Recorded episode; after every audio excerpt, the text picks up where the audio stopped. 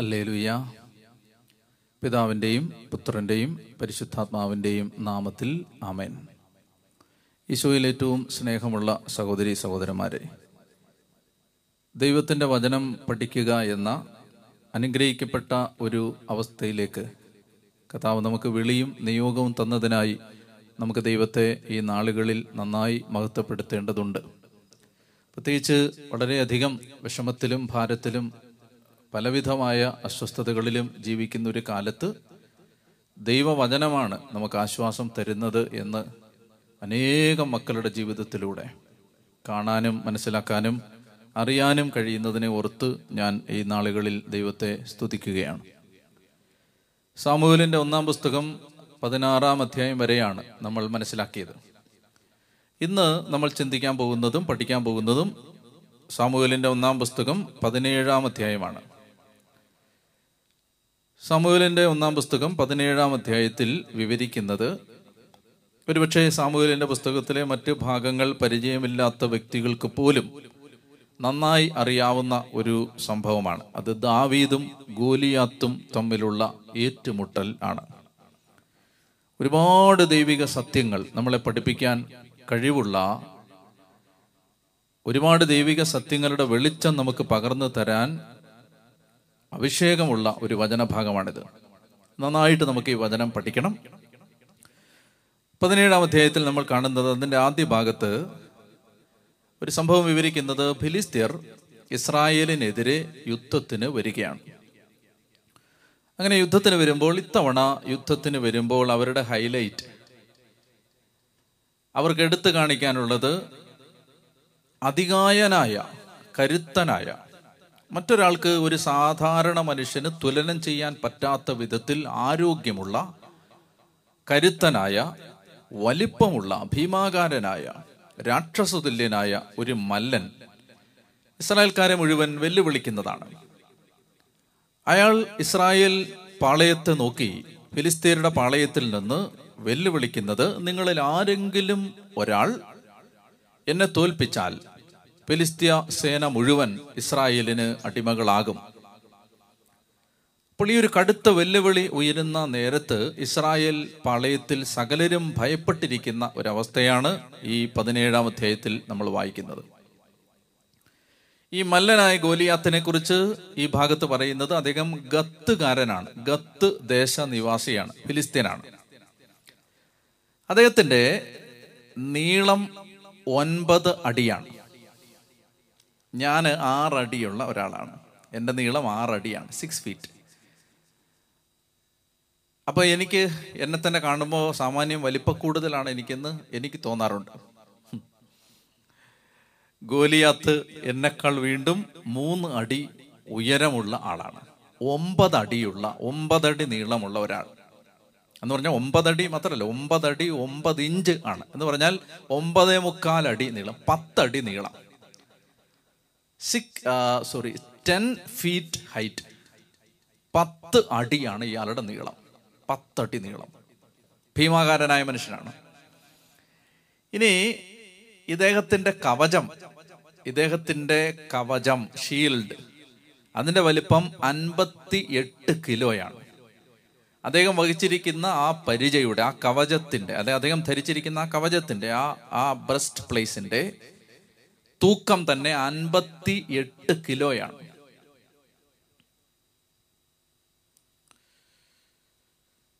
അപ്പോ പത്തടി നീളമുള്ള അമ്പത്തെട്ട് കിലോയുള്ള കവചം ധരിച്ചിരിക്കുന്ന ഒരു ഭീമാകാരനായ മനുഷ്യൻ. നമുക്ക് ഇന്ന് അങ്ങനെ ഒരാളെ കമ്പയർ ചെയ്ത് പറയാൻ ആരുമില്ല. അത്രയ്ക്ക് ഭീമാകാരനായ ഒരു മനുഷ്യൻ. അപ്പൊ ഈ മനുഷ്യൻ ഇസ്രായേൽ പാളയത്തെ വെല്ലുവിളിക്കുകയാണ്. എന്നോട് യുദ്ധം ചെയ്യാൻ ഒരാളെ വിടുക. എന്നോട് പൊരുതി അവൻ എന്നെ കൊല്ലുകയാണെങ്കിൽ ഞങ്ങൾ നിങ്ങളുടെ ദാസന്മാരായിക്കൊള്ളാം. ഞാൻ അവനെ തോൽപ്പിച്ച് കൊന്നാൽ നിങ്ങൾ ഞങ്ങൾക്ക് അടിമവേല ചെയ്യണം. അപ്പൊ ഇവന്റെ വലിപ്പത്തെ കുറിച്ചൊക്കെ ഒരുപാട് പറഞ്ഞിട്ടുണ്ട്. ആ വിശദാംശങ്ങളൊക്കെ നിങ്ങൾ വായിക്കുക. ദാവീദിന്റെ മൂന്ന് ചേട്ടന്മാർ ഏലിയാബും ഷമ്മായും അഭിനാദാബും യുദ്ധക്കളത്തിലുണ്ട്. അവർ സാവൂളിന്റെ പട്ടാളത്തിന്റെ ഭാഗമാണ്. അപ്പോൾ ഒരു ദിവസം അപ്പനായ ജസെ ദാവീദിനോട് പറയുകയാണ്. ദാവീദിന്റെ സഹോദരന്മാര് യുദ്ധരംഗത്തുള്ളത് കൊണ്ട് മൂത്ത ചേട്ടന്മാര് പടക്കളത്തിലായതുകൊണ്ട് അവരെക്കുറിച്ച് ഭാരം തോന്നിയ അപ്പൻ ജസ്സെ ദാവീദിനോട് പറയുകയാണ് മകനെ നീ തൽക്കാലത്തേക്ക് ആട് മേയ്ക്കുന്ന ജോലി ഭൃത്തിനെ ഏൽപ്പിച്ചിട്ട് മകനെ നീ വേഗം യുദ്ധക്കളത്തിലേക്ക് പോവുക. നമ്മൾ സാവൂളിന്റെ കാര്യത്തിൽ നേരത്തെ പറഞ്ഞതുപോലെ അപ്പൻ പറഞ്ഞ ഒരു കാര്യം അനുസരിച്ചപ്പോഴാണ് സാവൂളിന്റെ മേൽ ഒരു തങ്കക്കിരീടം വന്നത്. എന്നെ കേൾക്കുന്ന കുട്ടികളോ ചെറുപ്പക്കാരോ ആരെങ്കിലും ഈ വചനം ശ്രദ്ധിക്കുന്നുണ്ടെങ്കിൽ നിങ്ങളോട് എനിക്ക് പറയാനുള്ളത് തിരുവചനത്തിന് പറയാനുള്ളത് നിങ്ങൾ നിങ്ങളുടെ മാതാപിതാക്കളെ അനുസരിക്കുന്നതിന്റെ അറ്റത്ത് നിങ്ങളുടെ മേൽ ഒരു അഭിഷേകത്തിന്റെയും അധികാരത്തിന്റെയും ഒരു ദൗത്യത്തിന്റെയും കിരീടം കാത്തു നിൽപ്പുണ്ട്. അപ്പൊ അപ്പൻ പറഞ്ഞ ഈ വാക്ക് കേട്ട് അപ്പനെ അനുസരിച്ച് ജസ്സയുടെ ഇളയ മകനായ ദാവീദ് സഹോദരന്മാരെ കണ്ട് ക്ഷേമ വിവരം തിരക്കാനും അവർക്ക് അല്പം ആഹാരം കൊണ്ടു കൊടുക്കാനുമായി പടക്കളത്തിലേക്ക് യാത്രയാവുന്നതാണ് സന്ദർഭം. അങ്ങനെ ദാവീദ് ഈ യുദ്ധക്കളത്തിൽ എത്തുമ്പോൾ കാണുന്ന കാഴ്ച കഴിഞ്ഞ നാൽപ്പത് ദിവസമായി. ഗത്തുകാരനായ ബലിസ്തനായ ഈ മല്ലൻ ഈ മഹാമല്ലൻ ഇസ്രായേൽക്കാരെ വെല്ലുവിളിച്ചുകൊണ്ടിരിക്കുകയാണ്. നാൽപ്പത് ദിവസമായി. സാവോൾ പേടിച്ച് ഈ പരിസരത്ത് പോലുമില്ല. ഇസ്രായേൽ പട്ടാളക്കാരെല്ലാം ഭയപ്പാടിൽ കഴിയുകയാണ്. നാൽപ്പത് ദിവസമായി ഇസ്രായേലിന്റെ ദൈവത്തെ അധിക്ഷേപിച്ചുകൊണ്ട് ഈ വിജാതിയൻ തന്റെ ദേവന്മാരുടെ പേര് പറഞ്ഞ് ഇസ്രായേലിന്റെ ദൈവത്തെ ദുഷിക്കാനും ഇസ്രായേലിന്റെ ദൈവത്തെ പഴിക്കാനും ഇസ്രായേലിനെ അപമാനിക്കാനും കഴിഞ്ഞ നാൽപ്പത് ദിവസങ്ങളായി ഈ മനുഷ്യൻ ശ്രമിച്ചുകൊണ്ടിരിക്കുമ്പോൾ ഒരാൾ പോലും അവനെ പരാജയപ്പെടുത്താൻ ഇല്ലാതിരിക്കുന്ന സന്ദർഭത്തിലാണ് ദാവീദ് ഈ യുദ്ധക്കളത്തിൽ എത്തുന്നത്. അങ്ങനെ എത്തുന്ന സമയത്ത് ഇത് കണ്ടിട്ട് ദാവീദിന് വലിയ ഒരു ഭാരം വരികയാണ്. കൊണ്ടുവന്ന പൊതി ഭക്ഷണപ്പൊതി പടക്കോപ്പ് സൂക്ഷിപ്പുകാരനെ ഏൽപ്പിച്ചിട്ട് ദാവീദ് യുദ്ധരംഗത്ത് ഓടിച്ചെന്ന് തന്റെ സഹോദരന്മാരോട് ക്ഷേമാന്വേഷണം നടത്തിക്കൊണ്ടിരിക്കുമ്പോഴാണ് ഗത്തിൽ നിന്നുള്ള ഗോലിയാത്ത് എന്ന ബലിസ്തി മന്നൽ മുന്നോട്ട് വന്ന് മുൻപത്തെ പോലെ വെല്ലുവിളിക്കുന്നത് ദാവീദ് കേൾക്കുന്നത്. ഗോലിയാത്തിനെ കണ്ടപ്പോൾ ഇസ്രായേൽക്കാർ ഭയന്നോടി ദാവീദ് അടുത്ത് നിന്നവരോട് ചോദിച്ചു ഈ ബലിസ്തനെ കൊന്ന് ഇസ്രായേലിന് വന്നിരിക്കുന്ന അപമാനം നീക്കിക്കളയുന്നവന് എന്ത് കിട്ടും? ജീവിക്കുന്ന ദൈവത്തിന്റെ സേനകളെ നിന്ദിക്കാൻ ഈ ബിലിസ്ത്യൻ ആരാണ്? അപ്പൊ ഒരു അഭിഷേകത്തിന്റെ കരം ഒരു ചെറുപ്പക്കാരന്റെ മേൽ വരുന്നതിന് അല്ലെങ്കിൽ ഒരു അഭിഷേകത്തിന്റെ ശക്തി ഒരുവനിൽ വെളിപ്പെട്ട് വരുന്നതിന് അവന് തന്റെ ജനത്തെക്കുറിച്ചുള്ള ഒരു ഭാരം അതിന്റെ അന്തർധാരയായി വർത്തിക്കുന്നത് നമ്മളിവിടെ കാണുകയാണ്. അതായത് നിങ്ങളുടെ വീടിന് വെളിയിൽ ദൈവരാജ്യത്തെക്കുറിച്ച് നിങ്ങൾക്കൊരു ഭാരം ഉണ്ടായിട്ടുണ്ടോ? സഭ കടന്നു പോകുന്ന ദുരിതങ്ങളെക്കുറിച്ച് നിങ്ങൾ ഭാരപ്പെട്ടിട്ടുണ്ടോ? നിങ്ങൾക്ക് അഭിഷേകമുണ്ടോ? നിങ്ങളിൽ അഭിഷേകം വെളിപ്പെടുമോ എന്ന് ഞാൻ ഇപ്പോൾ പറയാം. നിങ്ങളുടെ മേൽ ഒരു ആത്മാവിന്റെ ശക്തി വ്യാപരിക്കുമോ എന്ന് ഞാൻ ഇപ്പോൾ പറയാം. നിങ്ങൾക്ക് നിങ്ങളുടെ ജീവിത പങ്കാളിയെ മക്കളെ മാതാപിതാക്കളെ കുറിച്ചല്ലാതെ മറ്റാരുടെയെങ്കിലും ആത്മരക്ഷയെക്കുറിച്ച് നിങ്ങൾ ഭാരപ്പെട്ടിട്ടുണ്ടോ? മറ്റാരെങ്കിലും നശിക്കുന്നതിൽ നിങ്ങൾക്ക് സങ്കടം തോന്നിയിട്ടുണ്ടോ? ഒരു കുടുംബം വഴിയാധാരമാവുന്നതിൽ നിങ്ങൾക്ക് വിഷമം തോന്നിയിട്ടുണ്ടോ? ഒരു കുടുംബത്തിന്റെ കണ്ണുനീരിൽ നിങ്ങളുടെ ഹൃദയം ഉരുകിയിട്ടുണ്ടോ? സഭ കടന്നു പോകുന്ന അപമാനങ്ങളെ ഓർത്ത് നിങ്ങൾ കരഞ്ഞിട്ടുണ്ടോ? ഏതെങ്കിലും ഒരു അഭിഷിക്തനോ ഒരു സമർപ്പിതനോ സമർപ്പിതയ്ക്കോ വന്നുപോയ വീഴ്ച അതിനെക്കുറിച്ച് അറിഞ്ഞപ്പോൾ നിങ്ങൾക്ക് ഉറക്കം കിട്ടാത്തൊരു രാത്രി ഉണ്ടായിട്ടുണ്ടോ? ഉണ്ടെങ്കിൽ പ്രിയപ്പെട്ടവരെ ഉണ്ടെങ്കിൽ ഒരു അഭിഷേകം വെളിപ്പെടാൻ നിങ്ങളുടെ ഹൃദയം ഒരുങ്ങി എന്നാണ് അതിന്റെ അർത്ഥം. സമയത്ത് നമ്മൾ തിരിച്ചറിയേണ്ടത് ഈ മനുഷ്യന് ദൈവജനത്തെ ദുഷിക്കുന്ന ഈ വിജാതീയനെ കുറിച്ച് കാണുമ്പോൾ അവനെ കാണുമ്പോൾ അവന്റെ ഉള്ളിൽ രോഷം ആളിക്കത്തുകയാണ് അവൻ ചോദിക്കുകയാണ് ആരുമില്ലേ ഈ വിജാതീയനെ എതിർക്കാനും ഇസ്രായേലിനെ സംരക്ഷിക്കാനും വിജയത്തിലെത്തിക്കാനും? ഇവിടെ ആരുമില്ലേ? അപ്പോ കൊച്ചുകുട്ടിയാണ്. നിങ്ങൾ ഓർക്കേണ്ടത് ഏതാണ്ട് ഒരു പതിനഞ്ചോ പതിനാറോ വയസ്സ് പ്രായമുള്ള കുട്ടിയാണിത്. അത്രേ ഉള്ളൂ. ദാവീദ് അവരോട് സംസാരിക്കുന്നത് അപ്പൊ ഈ യുദ്ധകളത്തിലുള്ള ബാക്കിയുള്ളവരോട് ദാവീദ് സംസാരിക്കുന്നത് അവന്റെ മൂത്ത ചേട്ടൻ കേട്ടു ഏലിയാബ് കേട്ടു. അവൻ കുപിതനായി ദാവീദിനോട് ചോദിച്ചു നീ എന്തിനിവിടെ വന്നു? കുറെ ആൾ ആടുകൾ ഉള്ളതിനെ മരുഭൂമിയിൽ ആരെ ഏൽപ്പിച്ചിട്ട് പോന്നു? നിന്റെ അഹന്തയും ദുഷ്ടതയും എനിക്ക് അറിയാം. നീ വന്നത് യുദ്ധം കാണാനല്ലേ? ദാവീദ് ചോദിച്ചു ഞാനിപ്പോൾ എന്തു ചെയ്തു? ഒരു വാക്ക് പറഞ്ഞതല്ലേ ഉള്ളൂ. അവൻ ജ്യേഷ്ഠന്റെ അടുക്കൽ നിന്ന് തിരിഞ്ഞു. അപ്പൊ ചേട്ടൻ ഇവനെ കുറ്റം പറയുകയാണ്. ഇവന്റെ മേലെ ഒരു ദൗത്യം ഉണ്ട്. ഇവനൊരു ജോലിയുണ്ട്. ജോലി എന്താണ്? ഗോലിയാത്തിനെ കൊല്ലുക എന്നുള്ളതാണ്. അപ്പൊ ആ ഒരു ദൗത്യത്തിലേക്ക് എത്തുന്നതിന് തൊട്ട് മുമ്പ് ഇവന്റെ സ്വന്തം ചേട്ടൻ അവനോട് പറയുകയാണ് നീ എന്തിനു ഇവിടെ വന്നു? ആടുകളെ മേയ്ക്കാനല്ലേ നിന്നെ അപ്പൻ ഏൽപ്പിച്ചിരുന്നത്? നീ യുദ്ധം കാണാൻ വന്നതല്ലേ? നീ നിന്റെ അഹങ്കാരവും ദുഷ്ടതയും നിമിത്തമല്ലേ ഇവിടെ വന്നത്? എന്താ സംഭവിക്കുന്നത്? ഇവന് ചെയ്യാനുള്ള ദൈവിക ദൗത്യത്തിൽ നിന്ന് അവനെ ഡിസ്ട്രാക്ട് ചെയ്യാൻ അവന്റെ ചേട്ടൻ ശ്രമിക്കുകയാണ്. ചേട്ടൻ അറിയാൻ പാടില്ല. പക്ഷെ ചേട്ടനിലൂടെ തിന്മ പിശാജ് പരിശ്രമിക്കുകയാണ്. എന്താണ്? ഈ ദൗത്യത്തിൽ നിന്ന് പിന്തിരിപ്പിക്കാൻ. പ്രിയപ്പെട്ടവരെ നിങ്ങളിത് ശ്രദ്ധിക്കണം. ഈ ഡിസ്ട്രാക്ഷൻസ് വരാം. മനുഷ്യര് നിങ്ങൾ ചെയ്യുന്ന ശുശ്രൂഷയെ പരിഹസിക്കാം. മനുഷ്യര് നിങ്ങൾ ചെയ്യുന്നതിനെ വിലയില്ലാത്തതായിട്ട് കാണാം. ദുഷിക്കാം. ഇവിടെ ദാവീദ് ചെയ്തതാണ് നമുക്ക് മാതൃകയാവേണ്ട പാഠം. അവൻ എന്ത് ചെയ്തു? അവൻ ചേട്ടന്റെ അടുത്ത് നിന്ന് തിരിഞ്ഞു. ഒഴിഞ്ഞു മാറി. എല്ലാ ചോദ്യത്തിനും ഉത്തരം കൊടുക്കേണ്ടതില്ല. എല്ലാ കമന്റുകൾക്കും മറുപടി പറയേണ്ടതില്ല. എല്ലാ പരിഹാസങ്ങളെയും മറുപടി കൊടുത്ത് പ്രതികരിക്കേണ്ടതില്ല. എന്ത് ചെയ്തു? അവൻ മാറി അവിടുന്ന്. അവൻ മാറി അങ്ങ് പോയി. ജീവിതത്തിന്റെ ഒരു പാഠമാവട്ടെ. അവൻ ചേട്ടന്റെ അടുത്ത് നിന്ന് ഞാൻ എന്ത് ചെയ്തു? ഞാൻ ചോദിച്ചല്ലേ ഉള്ളൂ. ഒരു വാക്ക് പറഞ്ഞതല്ലേ ഉള്ളൂ എന്ന് പറഞ്ഞ് അവൻ ചേട്ടന്റെ അടുക്കൽ നിന്ന് തിരിഞ്ഞ് വേറൊരുത്തന്റെ അടുത്തേക്ക് പോയി അതേ ചോദ്യം തന്നെ ചോദിച്ചു. ഇവിടെ അവന് ബുദ്ധിമുട്ടുണ്ടായ സമയത്ത് അവൻ മറ്റൊരിടത്തേക്ക് പോയി. മറ്റൊരിടത്തേക്ക് തിരിഞ്ഞു. എന്ത് സംഭവിക്കുന്നു? എല്ലാവരും ഈ ഉത്തരം തന്നെ പറയുകയാണ്. ആരുമില്ല ഇസ്രായേലിനെ രക്ഷിക്കാൻ ആരുമില്ല എന്ന നിസ്സഹായ അവസ്ഥ പറയുകയാണ്. അപ്പൊ ഈ ദാവി ഇത് യുദ്ധക്കളത്തിൽ വന്ന് ഇതെല്ലാം പറയുന്നത് സാവൂൾ അറിഞ്ഞു. സാവൂൾ അവനെ വിളിപ്പിച്ചു. വിളിപ്പിച്ചിട്ട് അവനോട് പറഞ്ഞു നീ ചെറുപ്പമാണ്. ഈ മല്ലനെ നേരിടാനുള്ള ശക്തി നിനക്കില്ല.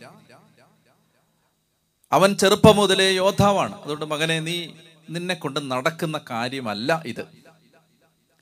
ഈ സമയത്ത് ദാവീദ് പറയുന്ന മറുപടി ശ്രദ്ധിക്കേണ്ട മറുപടിയാണ്. ദാവീദ് പറഞ്ഞു പിതാവിന്റെ ആടുകളെ മേയ്ക്കുന്നവനാണ് അങ്ങയുടെ ഈ ദാസൻ.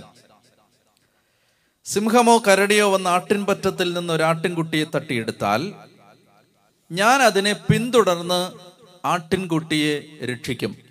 അതെന്നെ എതിർത്താൽ ഞാൻ അതിന്റെ ജടയ്ക്ക് പിടിച്ച് അടിച്ച് കൊല്ലും. അങ്ങയുടെ ദാസൻ സിംഹങ്ങളെയും കരടികളെയും കൊന്നിട്ടുണ്ട്. ജീവിക്കുന്ന ദൈവത്തിന്റെ സൈന്യത്തെ അപമാനിക്കുന്ന അവരിച്ഛേദിതനായ ഈ ബലിസ്തിനും അവയിലൊന്നിനെ പോലെ ആകും. സിംഹത്തിന്റെയും കരടിയുടെയും കയ്യിൽ നിന്ന് എന്നെ രക്ഷിച്ച കർത്താവ് ഈ ബലിസ്തിന്റെ കയ്യിൽ നിന്ന് എന്നെ രക്ഷിക്കും. എന്താണ് ഇവിടെ പറയുന്നതെന്നറിയാമോ? അതായത് ആരും കാണാത്ത എന്റെ ഒരു ജീവിതത്തിന്റെ ഏടുണ്ട്. ആരും കണ്ടിട്ടില്ലാത്ത ഒരു രഹസ്യ ജീവിതമുണ്ട്. ആ രഹസ്യ ജീവിതത്തിൽ ഞാൻ പരിപാലിക്കുന്ന ആട്ടിൻകൂട്ടത്തെ ആക്രമിക്കാൻ വന്ന സിംഹത്തെയും കരടിയെയും ഞാൻ അതിന്റെ ജടയ്ക്ക് പിടിച്ച് അടിച്ച് കൊന്നിട്ടുണ്ട്. ആടിനെ മേയിച്ച് കട നടന്ന തന്റെ കാലത്തെ പ്രാർത്ഥനാ കാലമാക്കിയ ഈ കൗമാരക്കാരൻ തന്റെ രഹസ്യ ജീവിതത്തിൽ വിജയം നേടിയിട്ടുണ്ട്. തന്റെ രഹസ്യ ജീവിതത്തിൽ പാപത്തിന്റെ സിംഹത്തെയും പാപത്തിന്റെ കരടിയെയും ആസക്തിയുടെ സിംഹത്തെയും ആസക്തിയുടെ കരടിയെയും പ്രലോഭനത്തിന്റെ സിംഹത്തെയും പ്രലോഭനത്തിന്റെ കരടിയെയും തന്റെ സ്വകാര്യ ജീവിതത്തിൽ അവൻ തോൽപ്പിച്ചിട്ടുണ്ട്. അവൻ പറയുകയാണ് ഈ മഹാശത്രുവിനെയും ആ ദൈവശക്തിയാൽ ഞാൻ പരാജയപ്പെടുത്തും. നിന്റെ രഹസ്യ ജീവിതത്തിൽ നീ വിജയം നേടിയാൽ പരസ്യമായ യുദ്ധത്തിൽ നിനക്ക് വിജയം കിട്ടും. ആരും കാണാത്ത ഒരു ജീവിതമുണ്ട്.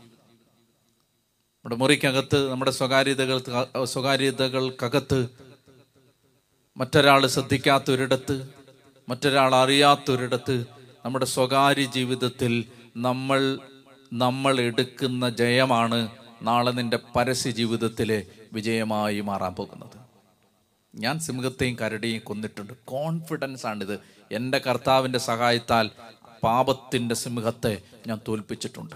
എന്റെ കർത്താവിന്റെ സഹായത്താൽ പാപത്തിന്റെ കരടിയെ ഞാൻ തോൽപ്പിച്ചിട്ടുണ്ട്. ഞാൻ ഈ ഗോലിയാത്തിനെ പരാജയപ്പെടുത്തും. പ്രിയപ്പെട്ടവരെ എന്നെ ഏതെങ്കിലും ചെറുപ്പക്കാരൻ ഒരു ചെറുപ്പക്കാരി ഈ വചനം കേൾക്കുന്നുണ്ടെങ്കിൽ ഏതെങ്കിലും ഒരു ഒരു വ്യക്തി പാപത്തെ ജയിക്കാൻ ആഗ്രഹിക്കുന്ന ഒരു വ്യക്തി ഇത് കേൾക്കുന്നുണ്ടെങ്കിൽ ഓരോ ചെറിയ പാപത്തെയും നമ്മൾ തോൽപ്പിക്കുമ്പോൾ വലിയ യുദ്ധത്തിനായി ദൈവം നമ്മളെ അഭിഷേകം ചെയ്യും. ഒരു ചെറിയ പൈശാചിക സ്വാധീനത്തെ തോൽപ്പിക്കാൻ നമ്മുടെ രഹസ്യ ജീവിതത്തിൽ കോപിക്കുന്നതിനെ അസൂയപ്പെടുന്നതിനെ അഹങ്കരിക്കുന്നതിനെ എളിമപ്പെടാതിരിക്കുന്നതിനെ കുറ്റം പറയുന്നതിനെ നമ്മൾ അതിനെ രഹസ്യ ജീവിതത്തിൽ നമ്മൾ അതിന്റെ മേലൊരു വിജയം നേടിയാൽ വലിയ യുദ്ധങ്ങൾക്ക് ദൈവം നിന്നെ ഉപയോഗിക്കും. അപ്പൊ അതവന്റെ കോൺഫിഡൻസ് ആണ്. അവൻ പറയുകയാണ് എന്റെ കർത്താവിന്റെ സഹായത്താൽ ഞാൻ സിംഹത്തെയും കരടിയെയും അടിച്ചു കൊന്നിട്ടുണ്ട്. ഇത് ആരാണ് പറയുന്നത്? നിങ്ങൾ മനസ്സിലാക്കണം പതിനഞ്ചോ പതിനാറോ വയസ്സുള്ള ഒരു കുഞ്ഞാണ് ഒരു കൗമാരക്കാരനാണ് ഈ പറയുന്നത്. എന്റെ കർത്താവിന്റെ സഹായത്താൽ. ഇതാണ് വിശ്വാസത്തിന്റെ ശക്തി. ദൈവം കൂടെയുണ്ടെങ്കിൽ പ്രായം വിഷയമല്ല. ദൈവം കൂടെയുണ്ടെങ്കിൽ അറിവ് വിഷയമല്ല. ദൈവം കൂടെയുണ്ടെങ്കിൽ എക്സ്പീരിയൻസ് വിഷയമല്ല. ദൈവം കൂടെയുണ്ടെങ്കിൽ പാടവം പ്രാഗൽഭ്യം വിഷയമല്ല. ദൈവം കൂടെയുണ്ടോ? അതാണ് വിഷയം. കർത്താവ് കൂടെയുണ്ടെങ്കിൽ ഏത് യുദ്ധത്തിലും നമുക്ക് വിജയിക്കാൻ പറ്റും എന്ന് ദാവീദ് ഉറപ്പിച്ച് പറയുകയാണ്. സാവുൾ പറയാണ് പൊക്കുള്ളു മോനെ പൊക്കുള്ളുക.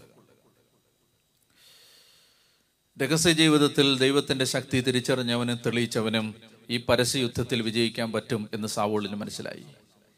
ഇനി മറ്റൊരു കാര്യം എന്റെ പ്രിയപ്പെട്ടവരെ നമ്മൾ ശ്രദ്ധിക്കേണ്ടത് ഈ ഗോലിയാത്ത് വന്നതുകൊണ്ട് ദാവീദിനുണ്ടായ മെച്ചം എന്താണ്? ദാവീദിനെ പതിനഞ്ചാമത്തെ വയസ്സിൽ ദാവീദിനെ സാമുവേൽ രാജാവായി അഭിഷേകം ചെയ്തു. ഇത് ആർക്കറിയാം? ഇത് ജസ്സയ്ക്കറിയാം ദാവീദിന്റെ ചേട്ടന്മാർക്കും അറിയാം.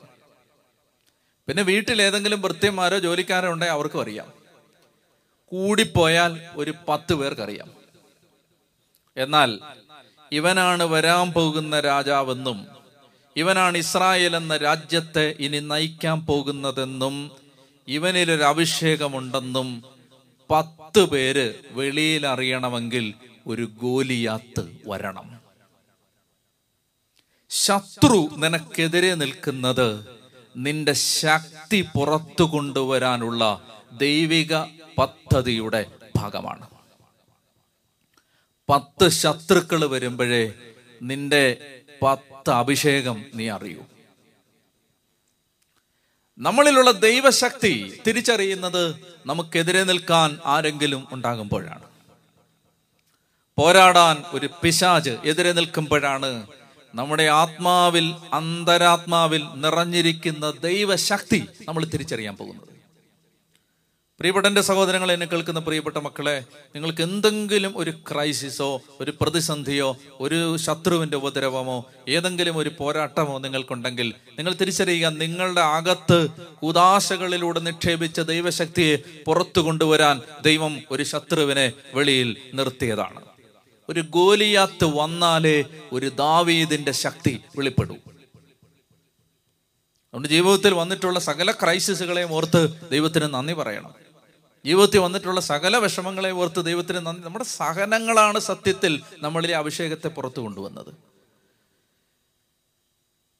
വിശ്വാസ ജീവിതത്തിലെ കഴിഞ്ഞകാല അനുഭവങ്ങൾ പിന്നീടുണ്ടാവാനുള്ള പോരാട്ടങ്ങളെ ബലപ്പെടുത്തും. ഞാൻ പലപ്പോഴും ഓർക്കാറുണ്ട് സഭയൊത്തിരി പ്രതിസന്ധികളിലൂടെ കടന്നു പോകുന്ന കാലമാണിത്. സഭയ്ക്കൊത്തിരി ശത്രുക്കളുണ്ടെന്ന് സഭയ്ക്കൊത്തിരി പ്രയാസങ്ങളുണ്ടെന്ന്. സഭ ഒരുപാട് സങ്കടങ്ങളിലൂടെ കടന്നു പോവുകയാണ് അപമാനങ്ങളിലൂടെ കടന്നു പോവുകയാണ് ഈ കാലഘട്ടം സഭയ്ക്ക് തന്റെ അഭിഷേകം തെളിയിക്കാനുള്ള കാലമാണ്. സഭയ്ക്ക് തന്നിലുള്ള ദൈവശക്തി തെളിയിക്കാനുള്ള കാലമാണ്.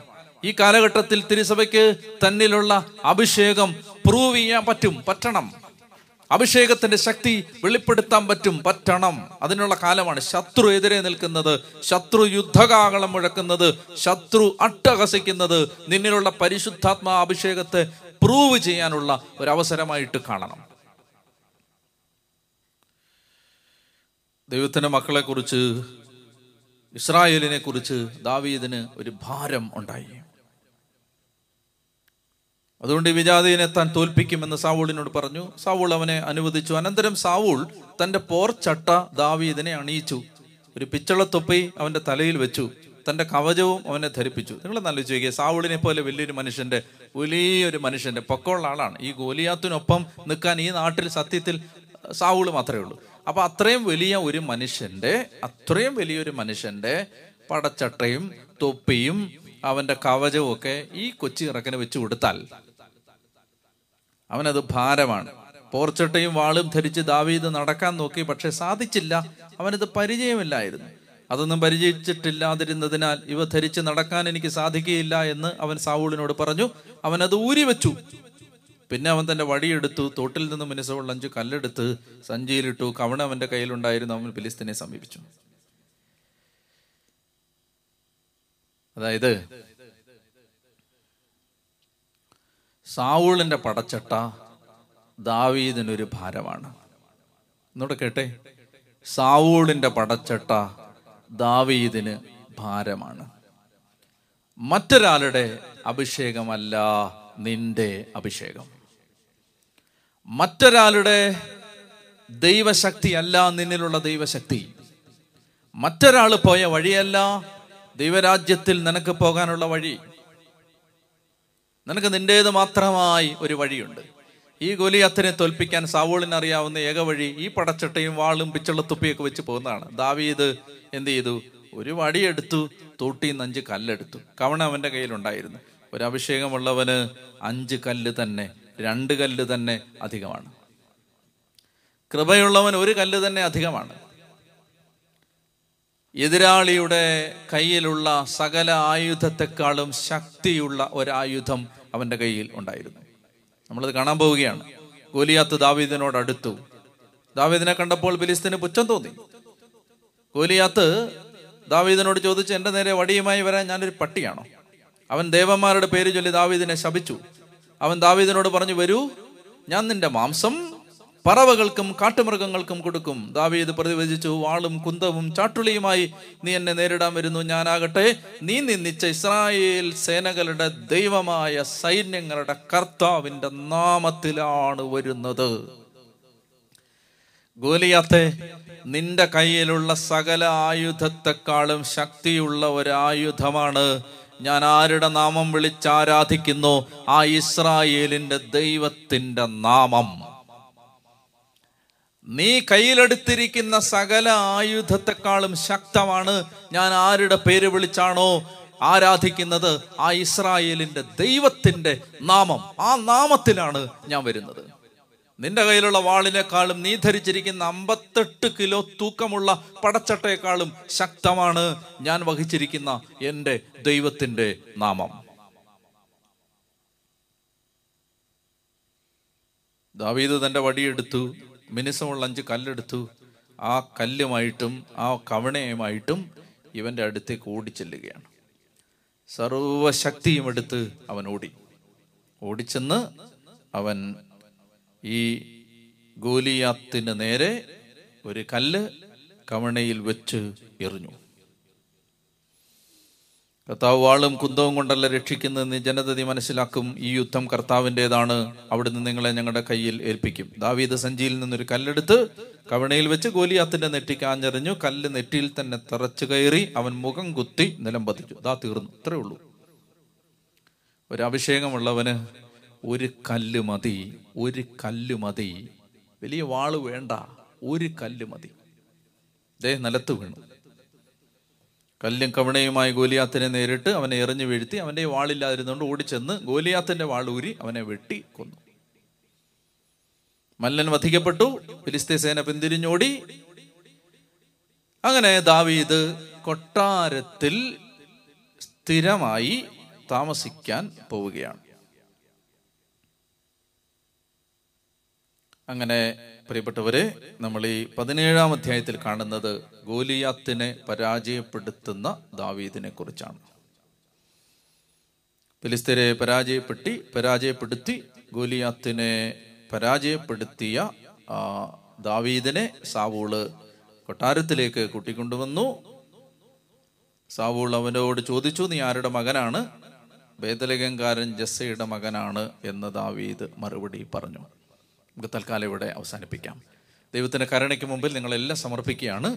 നമ്മളൊരു കൃപയിൽ അഭിഷേകത്തിലാണെങ്കിൽ ശത്രുവിനെ പരാജയപ്പെടുത്താൻ നമുക്ക് സാധിക്കും എന്ന് ഈ പതിനേഴാം അധ്യായം നമ്മളെ പഠിപ്പിക്കുകയാണ്. എല്ലാവരെയും ദൈവം അനുഗ്രഹിക്കട്ടെ. പിതാവിന്റെയും പുത്രന്റെയും പരിശുദ്ധാത്മാവിന്റെയും നാമത്തിൽ ആമേൻ.